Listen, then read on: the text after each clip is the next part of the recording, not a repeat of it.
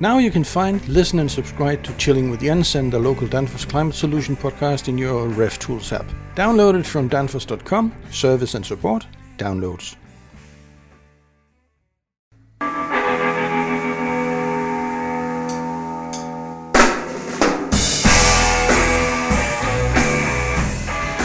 Hi, I'm Jens Andersen and I work for Danfoss Cooling. Thank you for listening in on this chapter 13 in a series about evaporative cooling. Today, today I'll be talking about digital communication that the modern world has become dependent on. I'll simplify quite a lot of the topics and I'll only address the things uh, of interest for the refrigeration business.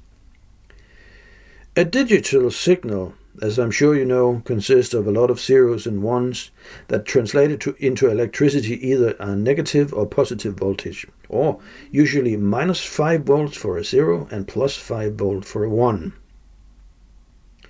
So, if you receive a negative voltage in the two lines that you are monitoring, it's a 0, and obviously a positive signal will be a 1 and the next moment it may very well switch again to zero and then one and so on and so forth. But when exactly does it switch? Imagine that you are receiving a signal of, say, eight ones. How do you know when it's not seven ones and a zero? Or if you don't know when each of the zeros and ones begins and ends? We need a timer or something to beat the rhythm like the old galley slaves on Roman merchant ships, so that you know when to put the oars in the water, and so on. That's what the clock frequency does. You might have heard about it if you're working with computers or gaming on computers that we want a high clock frequency, and maybe you've heard of overclocking, which is basically speeding up the PC above the factory speed. But that's not all. In a computer world, we're working with parallel communication, which is basically a number of parallel lines that at the same time, the same clock, has got a set of zeros and ones. So for each clock, you can have a digital value. Depending if it's 8, 16, 32, or 64 bit communication we're talking about, you can have up to 64 bits in a parallel, which is far more data on the same clock as, for, for example, 8 bit in parallel. Just to finish the parallel talk, with 64 bits and a clock frequency of maybe 4 gigahertz, you can really process a lot of data very fast. Well, I'm sure that in a few years that'll be considered ridiculously slow. But in the refrigeration business, we're not working much with parallel communication between controllers, so here we use serial communication, and that's something completely different. In a serial communication, you have only two lines. So, to communicate a signal, we need to synchronize the sender and the receiver frequency so that the sender can tell the, the receiver that from now on, I'm sending you data, and now I've stopped sending you data. Let's call it data buses. A bus has a front, that's the start bit, Inside you have the passengers, the bits, that is, the data which makes up the cheering crowd, and finally the end, the stop bit. That will, of course, only work when a sender and a receiver agrees on the structure of the bus. That is, how the data is structured, how long the data stream is, if it's 8 bit data or if it's 64 or something completely different. So we introduce protocols and bus systems, and trust me, there's a lot. The USB, which stands for Universal Serial Bus, and which you know from computers and devices, it's just one of many. In refrigeration business, you'll meet quite a few different ones, like the R, RS232, RS485, the Modbus, etc., etc., etc. At Danfoss Cooling, we're using the following bus systems. That's LON, RS485, Modbus, LON TP, 78, and Danbus. Oh, yeah, and also IP, you know, from the internet, the internet protocol. And while we're at it, I wouldn't be surprised to see a short range wireless Bluetooth protocol showing up in the landscape sometime in the future. There's not much reason to go into details about the different buses, the difference between them, etc., as long as you're aware of the specific type you're confronted with on site.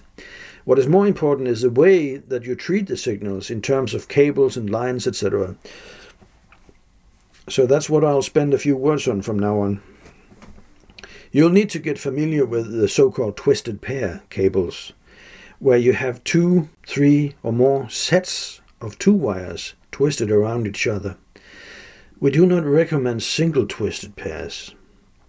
The signal line will be paired, that is, the twisted wires. You will see that once you uninsulate the cable. It's important that you keep the pair twisted as far eh, as it's possible towards the terminals on the controller. The reason for the twisting is the, the electromagnetic noise I mentioned in one of the earlier podcasts. By twisting the wires, you equalize out the electromagnetic spikes that'll affect the signals. So it is important not to straighten out the twisting, as tempting as it may be. The cable will most likely be shielded, so you also need to keep an eye out for the shield connection on the connector, on the controller. Don't make stubs, S-T-U-B-S, but run the cable all the way up to the controller terminals and don't strip the insulation more than absolutely necessary.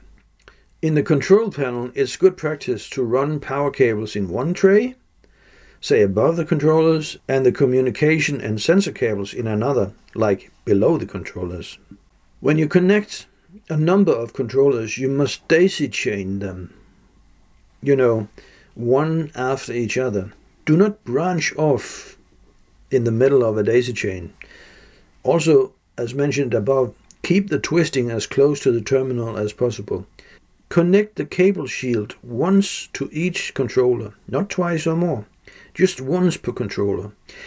Do not connect the shield to earth or common or anything else than the shield connectors on the controller.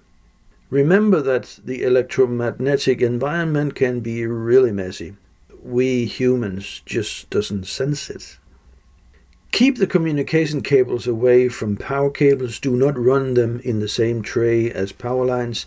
And remember to terminate the communication line correctly as specified, like with a 120 ohm resistor at both ends of the daisy chain. Alright? By terminating means that you connect the two wires with a 120 ohm resistor at the far end of each communication line.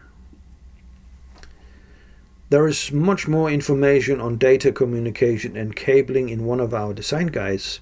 So if you Google data communication refrigeration, it should show up in the list of results. The correct name is data communication between ADAP-KOOL refrigeration controls. But just before closing the theme on data communication, just a few few words on the electromagnetic environment that I briefly mentioned before. Check the power supply stability, that the installation is not too far out in the countryside, so that the power supply will be within the tolerances of the controllers. Usually that would be something like plus 10%, minus 15% of the nominal supply voltage. Establish a true valid earthing or grounding and check if it's good and meets the local requirements. You also need to pay attention to other electric installations, machines, and lights in the near vicinity there's a long list of electromagnetic noise sources to take into account, like coffee machines, zero machines, laser printers, or many of the motors you will see in norm- normal domestic environment, like vacuum cleaners, dishwashers, and fluorescent lamps. And obviously, you'll move if you move out into the industrial environment, things gets even worse. So you are more or less surrounded by bad electromagnetics. Whoa. We would greatly appreciate feedbacks and suggestions to future refrigeration topics, or if you have specific questions to this episode, please leave a comment on the Chilling with Jens SoundCloud page. I look forward to hearing from you. We would also appreciate if you would click like, share, or repost to help us spread the word about chilling with Jens and evaporative refrigeration. Thank you so much. We will be seeing you soon with the next episode. Until then, stay cool. This podcast was brought to you by Danfoss Cooling. Please feel welcome to visit us at danfoss.com and maybe sign up for one of our cool e learning classes. Thank you.